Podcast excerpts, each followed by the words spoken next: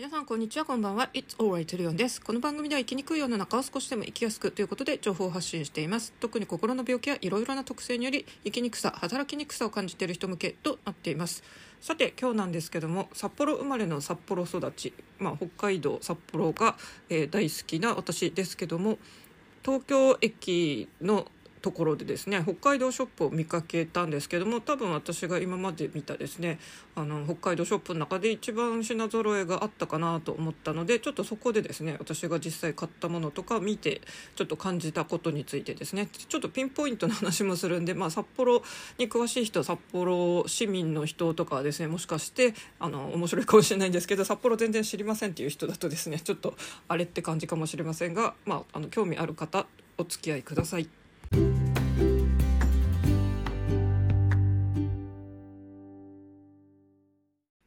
さて皆さんいかがお過ごしでしょうか、まあ、私はいつもこうプロフィールを語っているように札幌生まれの札幌育ちでですね、まあ、40年以上他の都市に住んだことがあるっていうのがですね短期間でタイのバンコクだけというちょっと変わったあの、まあ、プロフィールかもしれないんですけども基本はですね本当に私の全ての記事というのは札幌北海道っていうことでですね未だにまだまだ関東初心者ですのであの札幌基準で考えているんで私は勝手にですね自称元札幌プロ市民と、えっと、自分で思っています、まあ、ちょっと離れて数年経ってるんでですねリアルな札幌ってさすがにだんだんちょっと追えなくなってきてるかなと思いますけども。でですね逆を言うとこの関東特に東京はまだ1年ちょっとしかいないんでですね本当この50近くになってですねいまだに東京観光客気分でうろうろと,、えーと、歩いてはですね新鮮な目線で見れるっていうのはこれはある意味人生何が起こるか分かんないなという、えー、面白さでもあるんですけども最初に私がですねと行かなきゃいけなくてそれでも全然覚えられなかったのはですね 新宿です、まあ、日本の中でも一番こう複雑だと言われてるんでですね、まあ、正直本当に初心者には厳しすぎました。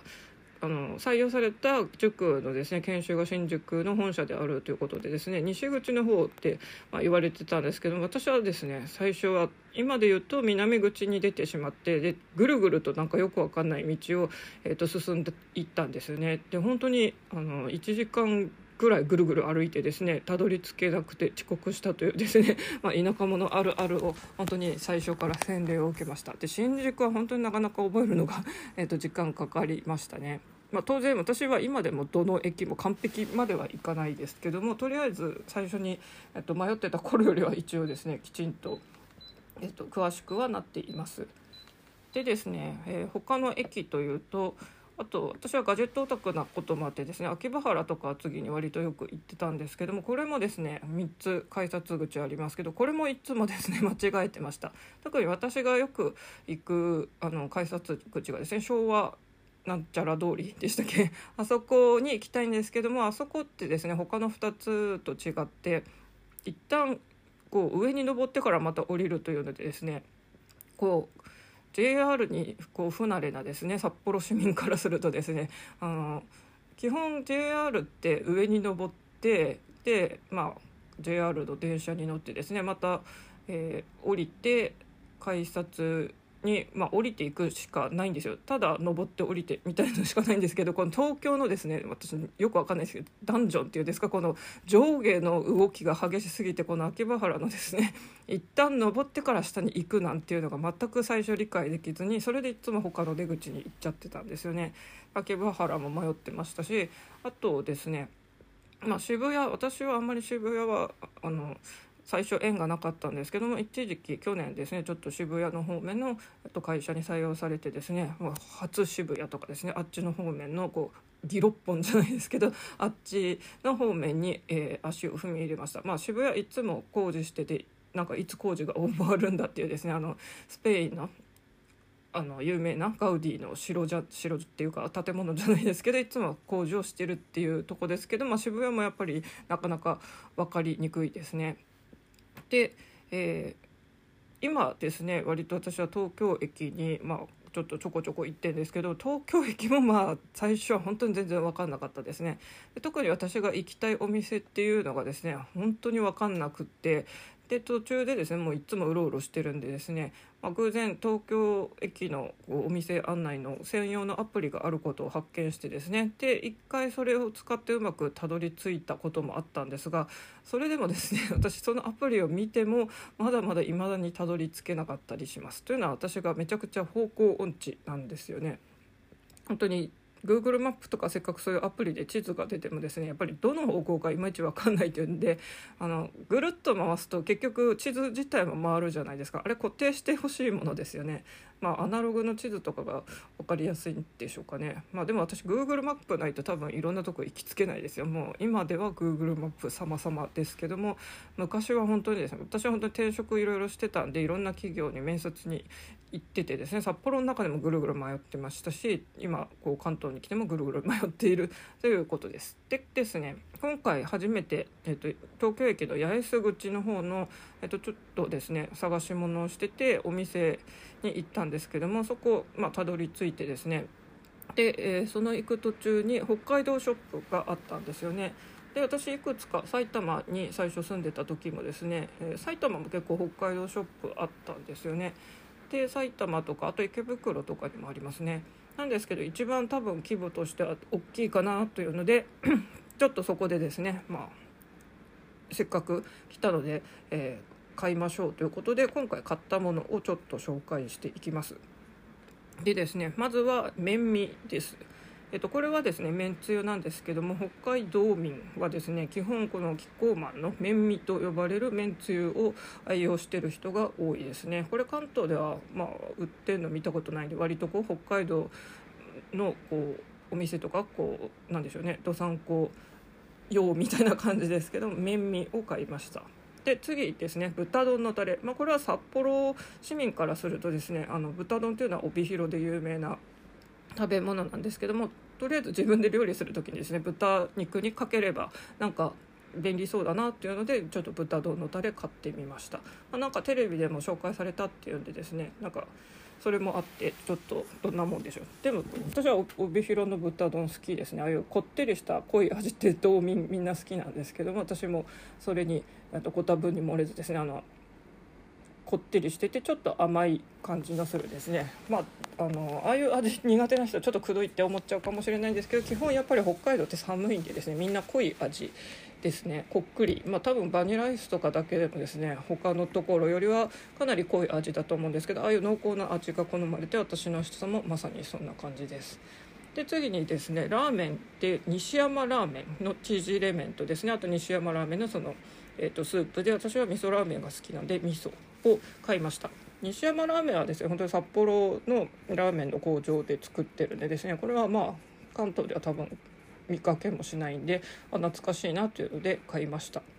西山ラーメンというとですねこれ北海道にいた人聞いてた人いますかね。えっと日曜の夜にですね西山グルメトークということでですねこうパーソナリティの割としっとりとした大人のあの結構ですね落ち着く番組が毎週日曜の夜にやってたんですね。まあ、日曜日というと、えーと FM はですね5時から6時がアベレージやってますね。これ本当に長寿番組。もう123年でしたっけ？もっとでしたっけ？私最近またですね一時聞かなくなってたんですけど最初の頃聞いてて途中聞かなくなって最近また聞いてますね。でそのアベレージが終わった後西山グルメトークということでですねあのその西山製麺のえーと、提供の番組があったんですがこれ残念ながら私が北海道離れてですねなんか終わっちゃったみたいで私たまにこうラジオ情報とかですね掲示板覗いてたら西山グルメトーク終わっちゃったということでですねこれちょっと寂しいですね。で久しぶりに西山ラーメン作って食べたんですけどやっぱり美味しいですね味噌ラーメン大好きやっぱ北海道まあ、しつこいですけどとにかくこっくりした味なんでですね このこっくりとした味噌味を堪能しました。あとはやっぱり札幌のラーメンって縮れてるんですよ。なんでですね縮れがない麺っていうのは結構こうどさんこ的なですね 不思議な感じです。これどうなんでしょう。あの札幌は味噌でえっ、と旭川が醤油で、えー、函館とかが塩でしたっけ？なんかあのそれぞれいろいろありますけども私はやっぱり本当に味噌ラーメンが好きですね。でも子供の頃はですね結構醤油ラーメンの方を食べてましたね。であとはまあ割と定番ですけどちょっと暑くてですね あのなんか冷たい飲み物を買いましょうって言ってカツゲンかガラナか迷ってですねとちょっとカツゲンは牛乳パックみたいな紙パックなんでですねその時すぐ飲みたかったし持ち歩きたかったんでガラナにしました、まあ、ガラナっていうのはコーラにそっくりな味なんですけどもなんかちょっとですね興奮するあの成分ということでですねこう勉強してちょっと一息入れたい時とかですねあとは本当にそういう効能があるのかよく分かんないんですけど一応ですねこう性的にちょっとだけ興奮するっていう話も聞きますが、まあ、正直私それ買ってすぐ飲みましたけど、まあ、女性だとあまりそういうのはないのかないやでも男性飲んでそれでですね興奮したっていうのもあんまり聞かないんですけど一応ガラナにはそういうなんかちょっと覚醒作用と興奮させる作用がちょっと入ってるらしいです。まあ別に札幌にいるからってみんなガラナをすっごい好んで飲んでるっていうわけではありません。あとですねお菓子でですね例えば白い恋人の他にですね黒い恋人ってなんか旭川のお菓子もありましたが、えー、まあ、そういうのはメジャーなやつはいろいろ手に入るんでですね。と今回買ったのは五勝手屋羊羹です。これ函館のお土産で有名なんですけどもとこう筒になっている羊羹でですねこう下からこう指とかで押し出してですねそれを糸で切って食べるっていうちょっと変わった食べ方なんですけど私この羊羹好きなんでえっと久しぶりに買いました。あとですねマリモ羊羹とかもちょっといいなと思ったんですけどちょっと今日は予算の関係もあったりとかです。あと麺味とこの豚丼のタレだけでもですね もう重くなってしまってるのでですねちょっとあんまり買わないで、えー、おきました。あとですねうんと買おうと思ったのはカヒサカンのアイスコーヒーっていうのが1リットルこうパックになって売ってたんですけどもこれ正直ちょっと買いたかったんですけど あのとにかくですねめんつゆの麺味と豚丼のタレだけでもうめちゃくちゃ重くなったんですね。それにアイスコーヒーきついなということで残念ながら今日は諦めました。で私はカヒサカンよりですねよくよく考えてみたら札幌コーヒー館の方によく行ってたんでそっちのカヒサカンと札幌コーヒー館の記憶がちょっとごちゃごちゃになってたんですけどもこれも今度えっーアイスコーヒーの買いたいなと思ってますね。あとですね、えー、このお店階段で上がれてですね2階の方はこうカレーとか、えー、いろいろなものが売ってたんですけどもまあ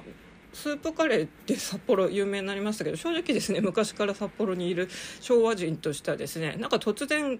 構札幌はスープカレーって誰が言い出したのかですね。なんか突然なったんですよ。私別にそんなにですねスープカレーに思い入れもないですし、まあ、当然みんなで会ってですねなんか食べるっていう時のこう選択肢には上がりますけども別に私スープラーメンを食べ比べとかそういうなんか趣味も特にないですけど、まあ、それでもですね関東とかでも手に入るあの味で私がまあ割と好きなのはですねマジックスパイス。まあこれも超メジャーすぎてちょっと面白くないかもしれないんですけど私はこのカレー割と,、えーと、スープカレーの中ではそういうレトルトのやつでも好きですね。でカレーというとですね、まあ、さっき言ったように私は別にスープカレーに思い入れがなくてですねなんか札幌の名物として作り上げたみたいな あのイメージがあるんでですねちょっと無理やりな気がしててですねこの謎のスープカレーブームってあんまり個人的に押せ ないんですけども普通のカレーでですねおすすめなお店あるんでこれはあの丸山に住んでた私がですね丸山カフェとかちょっと食べ歩いてですね今これ食べログとかでも評価すごい高いんですけど実際行ってみてですね一度ならずこの味はまた食べたいということで私はあのここは数回足を運んでた。もうこっくりな味の普通のあのカレーライスルータイプの方なんですけどクロックっていうお店が丸山にあるんですけどこれちょっとですね駅からは少し離れてんで歩いてていくとちょっときついんでですねバスとかタクシーで行けばいいんですけどもあのまあ道産子好みのすごい割とこってりとしたですね濃い味でですね私はちょっと甘い感じもするんですけどこのこっくり味がカレーではすごいいいなと思って、えーと、ここ本当美味しかったんであのぜひおすすめですね。まあもしかして好みあるのかもしれませんけども私はスープカレーよりはですねこっちのこっくり普通のタイプのクロックのカレーとかおすすめしたいですね。あとそのそばにもですね普通のルータイプのカレーとかで有名なお店いっぱい並んでますのでやっぱ丸山カフェとかこういうですねカレーとか巡ってってほしいなという気がしてますね。まあラーメンはいろんなラーメンありすぎてですね本当にあのみんなそれぞれあると思いますけど私は基本ラーメンはですね割とこう札幌駅にくっついてるエスタっていう建物の中の札幌ラーメン横丁で、えー、友達と食べたりとかまあこれ別に1人で女性が1人入っても全然入りやすいんでですね私は結構白樺山荘ってところが好きで、えーと、前回も戻った帰った時も食べてますね。基本ラーメン横丁でどっかでなんか食べれば割といいのかなと思います。ちなみにすすきのの方のですねラーメン横丁っていうのは本当に観光客向けでですね正直あそこはま地元民は行かないですし私食べたことありますけどそんなに美味しいとは思いませんでした。まあ観光客向けのお店あるあるなんですけどもで逆にですねすごい観光客向けで地元民は行かなかったけど行ってみたらめっちゃ美味しかったっていうのはですねあのジンギスカンのお店でだるま、まあ、これも本当に超有名店なんですけども本当に地元民わざわざジンギスカンあのそんな観光客向けの店には行かないんですけど私が札幌離れるよっていう時ピアノ仲間の一人がですねあのご馳走してくれたんですけど初めてだるまのジンギスカン食べました。がめっちゃ美味しかったです。ということでまあスープカレーはマジックスパイスとかですね。あの何でしたっけ、え今話してたのがだるまのジンギスカンってちょっと超メジャーですね。あとは味付きですとこれもまあ本当に札幌だと有名な松尾ジンギスカン。松陣と略されますけども、まあ、これはですねあのいろんな駅にえーと、くっついた施設でですね割と食べやすいと思います。ので、まあ、当然札幌行ったら松陣で、えー、こちら味付きですね。で市民が食べてるのはですね普通の丸い肉と私は呼んでるんですけども、えっと、スーパーにラム肉が売ってるんですが、まあ、それ味はついてないんですよ。で味付けとしてはですね私はのうちとか札幌市民は大抵はですねジンギスカンのタレはベルを、えーと、お店でも売ってますしみんなそっちを買ってます。これですね多分あの十勝地方帯広とかの方だと空地の方が優勢らしいです。これで本当地方によって違うと思うんですが札幌はベルのジンギスカンのタレ。で空地のタレっていうのがこう北海道の真ん中の地域十勝の方っていう風に分かれています。さて先ほどジンギスカンの話もしましたが、まあ、あの北海道民一般的にジンギスカン食べると言われていますけども私の家はかなり頻繁に食べてました。私の家はですね毎週土曜日割と本当に毎週のようにジンギスカンが出てきてました、まあ、私も大好きでしたし家族もみんな好きで、まあ、母親としても焼くだけなんで他の料理手の込んだのよりまあ作るのも楽ということなのかですね。割とこうやっぱりまあ肉を焼くんでですねこうごちそう的な感じで土曜日はそういうこうちょっとゴージャス的なイメージの、えー、食事でした。まあ友達に聞くとですねこんな毎週はさすがに食べてないと言いますがまあ普通にみんな市民、えーと、ジンギスカン食べますがスーパーにですねこう丸い肉と私が呼んでるんですけど、まあ、これ正式名称多分ロールされたラム肉ってことなんですかね。がこれがまあ本当にスーパーで普通にこう冷凍肉が売ってます。でそれをですねまあスーパーで売ってってるのは本当にまだもうすごいこちこちに凍ってるんでそれをちょっと常温でですね少し溶かしかけてで1枚ずつですねこうあの 剥がしてですねでこう焼いていくというのですね本当に私の子供の頃とかはですね兜型の、まあ、ジンギスカン鍋と呼ばれるので、えー、普通にガスコンロとかでこう焼いてたんですけどもやっぱりですねちょっと掃除が大変になるんで後々はですねホットプレートで、まあ、真っ平らな感じで焼きました。で肉はま真ん中に焼いてですね周りもやしとですねあとは玉ねぎとか、えー、かぼちゃとかですねうちはさつまいもとかも出てきてましたけども基本そんなあとはもう絶対出てくるのはやっぱトウキビですね。まあ普通トウモロコシって言いますけども、えー、と3個目はトウキビと呼んでますけどもこうそれをこう焦がして焦がしてか焼いて食べるというので、え、北海道民の焼肉というとやっぱりジンギスカンなんですよね。でこの丸い肉って関東じゃ本当に見かけないし手に入れなくてですね北海道ショップでもめったに売ってませんで私もあのジンギスカン食べたいのになと思っててあのタレは売ってるんですけどやっぱりラム肉につけないとですねジンギスカンタレって別にあの美味しくないのでですねあのラム肉とセットで食べたいなと思い願いていたんですけど今日そのですね東京駅八重洲の通りを歩いててですねその北海道ショップで丸い肉を見かけましたがあの他の味付け肉よりもですね高い値段がついててですね私その塊1500円ぐらいで売ってたんですけどあこれはあの北海道ってこんなにしないよなと思ってちょっとですねあまりの値段がこうやっぱり関東まで持ってきてるあの輸送費とかがプラスされてて、まあ、めったにお店でも見かけないんでですねやっぱりこう私のようなあの食べたいって思ってた人がお金を高くしても買うのか分かりませんがなんか札幌でどれくらいで買ってたのか忘れちゃいましたけどもちょっと高くってですねこの量で1500円はちょっとなというので、えっと、今回は買いませんでした。ちょっとお財布事情があれだったのでですね。まああの買いたいなと思いますがやっぱり焼肉って家でやるとですねちょっと部屋臭くなっちゃうんでですね一人暮らしの家ではあんまり正直ちょっときついかなっていうんですが私は関東に来てからジンギスカン屋さんって、まあ、何軒か見かけましたが結局入る機会もなくって感じですね。さすがに私いろんなとこに一人で割と行けたりしますが一人焼肉はやったことないんですよね。これもまあいつかデビューしてみたらいいんでしょうか。一人ジンギスカンとかうんどうどうかな。一人旅とかは全然本当に20代の頃からひょいひょい行ってたんですけどね一人焼肉はまだちょっと行けてないですね。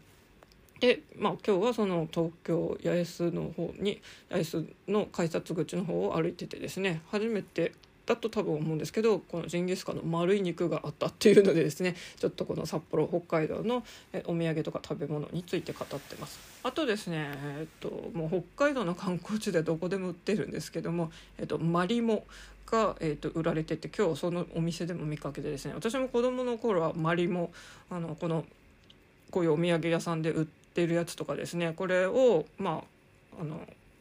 大きくなるよっていうことでまあ、小学生の頃とかですねきちんと水替えたりして世話してて大きくなるのを楽しみにしてたんですが、まあ、正直大きくなりませんこれ何年経っても。であの正直ですねこれマリモって天然記念物なんでこんな風に売られてるのって偽物なんだろうなって今日も思ってたんですけど一応これ調べてみたらですね阿寒湖道東にある阿寒湖にあるマリモだけがですねあのこう自然と丸くなっていくっていう藻なんですけども、まあ、これ私可愛いからマリモ好きなんですけども、まあ、この阿寒湖にあるマリモだけがですねその特別天然記念物になるぐらいやっぱり変わった普通のこう植物みたいな藻がですねあの自然と丸くなって大きくなっていくよのでそれ以外はですねそういう藻ですねみんなあの内職で手で丸めて売ってるっていうですねまあ天然記念物をそんなお土産で売らないと思うんでこれはまあしょうがないのかなと思いますが一応モアモなのでですね。偽物っていうわけではないんですが大きくはなりませんと。うん、まあでもあのちょっとたまにマリモ買ってみてもいいかなと思ったりもしました。あとマリモと一緒のの近くに並んでたのがですね、えー、発火ですね。発火はもうこれ東京でもいろんなお店で売ってますけどもまあ北見で有名なんですけど発火で発火はすごいですね。まあミントのようなスッとしたやつで今日もめちゃくちゃ蒸し暑かったじゃないですか。こういう時にですねこういうクールなこうオイルとかですね、まあ、香りとかあとはいろんなこう顔を拭くペーパーみたいのも売ってましたけどこれ絶対気持ちいいですよね。あとはですね虫除けとかにもいいというのでですねあの今この発火すごい割と人気あるんですけど私もまだちょっと発火オイルとか買ったことないんですけど1個欲しいなと思ってます。あの虫除けとかにいいっていうんでですね。あとは本当にあの蒸し暑い。こんな4月の末でですねもう7月ぐらいの今日気温って言われてましたけどですねなんか晴れてはいなかったたのかな。もう曇ってたりしてですねこの蒸し暑い本当に何なのこれってみんな割といろんなところでですねもうラジオのパーソナリティさんとかも言ってたんですが私は結構きついんですよこのムシムシしたの、まあ、そんな時にですねこの発火のこの涼しげな、まあ、なんかパッケージカラーもですねミントのミントグリーンの色なんでですね。本当に涼しげなんですね。あのハッカー今度買ってみたいなと思っています、まあ、こんな感じで北海道のあの北海道ショップで見かけたものでですね、まあ、私がこう買ったものとかちょっと気になったものについて、えー、取り上げてみました、まあ、北海道物産展とかってやっぱりえっ、ー、とデパートでもちょこちょこやってますがまあ私も行たまたま行ってやってたらですね割と行って本当にあのおなじみのですね六花亭とかですね白い恋人とかですねあのその他。例えばあの木の戸屋っていうお菓子屋さんとか札幌にしかないんですけどもこれとかもですね物産展で来てたりするんですけども、えーあの白い恋人のようにこちらでも買えたりしないんで私としては割とレアだなと思ってますけど、まあ、札幌市民からしたらおなじみのみたいな感じの、えっと、イメージのお菓子とかもありますがやっぱり北海道民北海道ショップってどさんこが買ってんですか？あの東京に今住んでるけどもっと北海道出身の人がやっぱり来てるんでしょうかね。それとは別に単純に北海道のお菓子が好きとか食べ物が好きって人も多分いるんでしょうね。あの私もお店でいろいろ見てたからですねこの人もどさんこなのかとかですね ちょっと思ったりもしたしたけどもどさんこなのかそれとも単純に北海道の食べ物が好きなのかちょっと区別がつかないですね。まあ、物産展北海道物産展はやっぱり人気で割とこう関東の人とかもですね物産展見かけたら北海道のやつは行きますよって言ってる人が多いんでですねまあ本当に食べ物が美味しいなというのがあってですねで私今日ちょっと東京駅でどっかお店に入って食事したいなと思ったんですけど どうしてもですねあの札幌の回転寿司って普通にリーズナブルなお値段でですねかなりあのネタとかでかくて新鮮なのを食べ慣れてるんで、ね、なかなかこうこちらのお高いけどきっと小ぶりなお上品な量のお寿司を高いお金っていうのも中ですね ちょっといまいちだなと思って結局あのお店寿司屋とかは選びませんでした。結局ですね まあちょっとあのいろいろやりたいこともあったんですね。結局は普通のあのセルフのカフェっぽいところでパンとかを買うというですね。なんかもうちょっと食事っぽいの食べたかったんですけど東京駅のお店も私からするとなんか敷居が高くてですねあとお値段も高いような気がするんでなかなか入れないというあの一人でいろいろできる反面ちょっとこういうところでヘタレな感じも出ているんですけどもそうですねなんかまあお土産ショップとかいろいろ見て歩いていますけどもお店せっかく東京駅に入ってるお店とかも入ってみたいなとは思ってますね。あと、まあ、お土産東京駅限定っていうのはいっぱいあるんでいろいろ、まあ、買えると思うんですけど例えば私埼玉に最初行きましたけどももう会った人みんなにですね。あの札幌出身ですって言うともう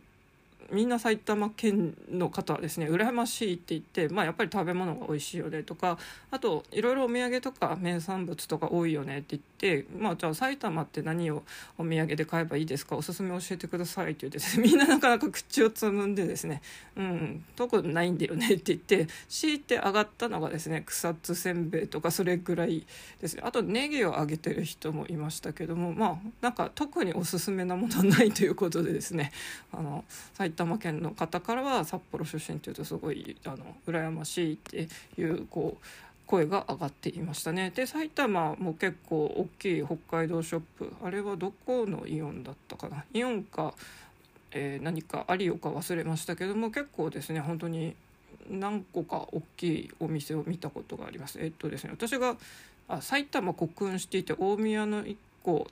手前の駅があるんですけどこれですね札幌副都心っていう駅が、えー、駅じゃなくてキャッチコピーの新札幌っていう名前の駅があるんですね。そのそれに似た埼玉副都心ではない埼玉なんなんて言ったかなあの駅、まあ、大宮の手前なんですけどもそこの、えー、国運シティっていうのがですねまたでっかいこう何でしょう施設買い物の施設でですねヨドバシカメラとかもありますけどもあそこのお店の規模はかなりでかくてですねすっごい広いんですよ。正直本当に割と土地が広いと言われてる北海道のそういう施設よりもでっかいぐらい広くてですねあ埼玉県とかも割とこうそうですね東京から比べると大宮ってやっぱりこうだんだんこうなんか奥に入っていくっていうイメージがあるんですね。そっちの方まで行くとこうやって土地もいっぱいあってですねすんごい広いあの買い物施設があるんだなということで国運シティの中にもかなりでっかい北海道ショップがありましたね。でも確かですねその私が欲しいジンギスカンラム肉の丸い肉ってやつはあんまり見かけたことがないんですよね。であとはですね、まあ、私たちどさんこはそうやってラム肉食べ慣れてますけど関東にいたら、まあ、こうやって手に入りませんと。でやっぱり食べ慣れてないんでですね関東民の人とかにですね私前実家でジンギスカン肉を焼いて関東出身の人にですね食べてもらったらですねあのちょっとやっぱり癖があるって言っててですねまあ普段食べ慣れてない人はちょっともしかしたら食べにくいのかもしれないですね。その丸い肉を焼いてジンギスカンのタレでつける。でもうちょっと観光客とかにも食べやすいのがそういう松尾ジンギスカンとかの味付け肉か、まあ、だるまとかはあそこはその丸い肉じゃなくて丸い肉っていうのはですねなんか寄せ集めた肉を固めてそういう丸くしててですね薄くこうスライスしてるのを私たち市民が食べてるというのでまあ正直お安めの肉なんですよ。リーズナブル系。なんでやっぱりだるまとかのラム肉はですねもっといいお肉を使ってるんで私はこう行ってみたらですねあれは美味しいって思いました。ラム肉はですねダイエットにいいっていうんでなんかこっちでも買えたらいいんですけどなかなか本当に手に入りませんね。うん。まあそんな感じでですねこう東京駅を今攻略中であるんですけども今日初めてのですねそっちの八重洲改札口の方から出てですねそっちのお店のところで北海道ショップを見かけたって話をしました。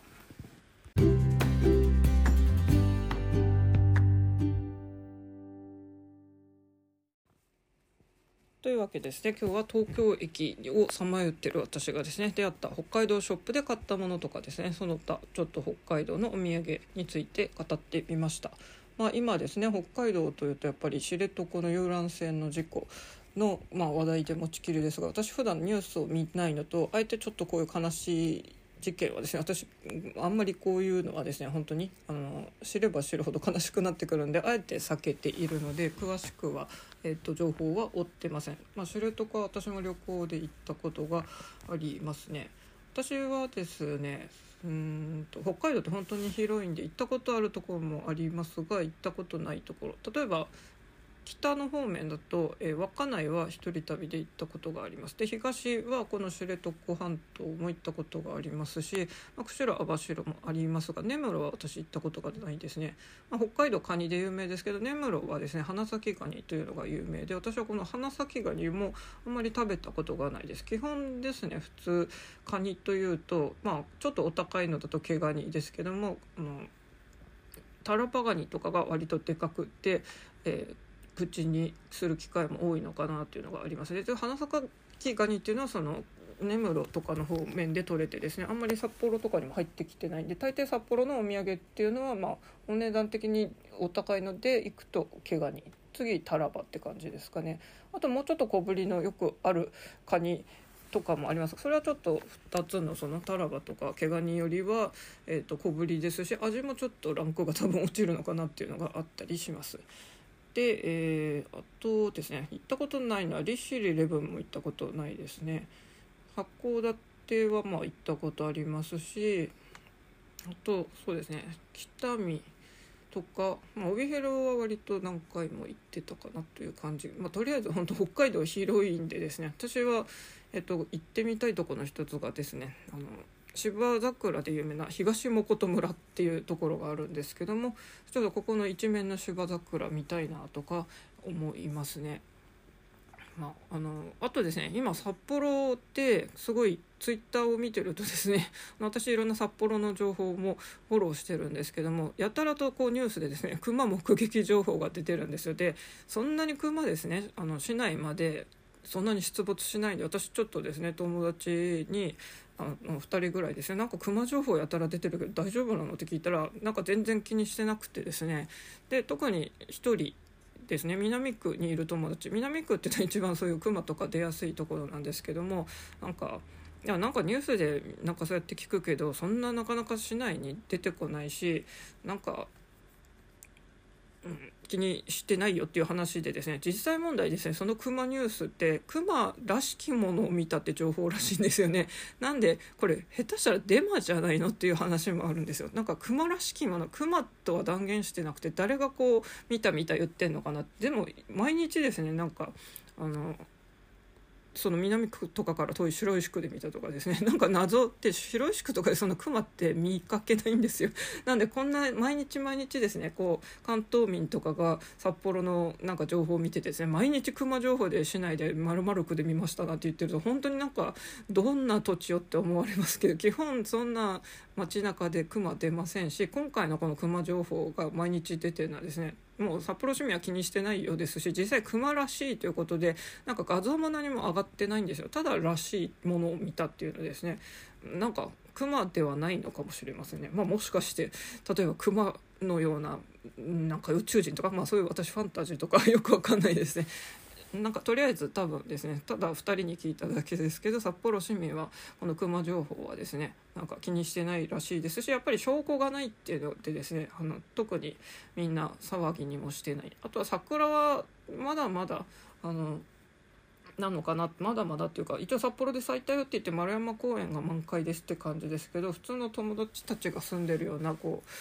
なんでしょうね。住宅街とかまだもうちょっと先なのかなっていう感じもします。でも丸山公園一番見どころのあの桜は咲いているっていう話も聞きますんで、え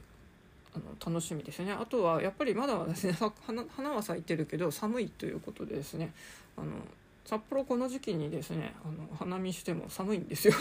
あの一日中こう外にいられません。まあ昔はですねそれこそ丸山公園とかジンギスカンとかできたんですけど今はですねこういろいろその火の問題とかですねあとは匂いとかゴミ問題もあってですね大抵火器の使用は禁じられてるんでまあやったとしてですね昼間のあったかい時にお酒持ってですねちょっとこうお弁当とか持ってささっと食べてでも本当に寒いんでずっといられないんですよ。なんでもうあのちょっと楽しんだら割とどっかにあの室内に入ったりとか普通に家に帰ったりというですね、まあ、あの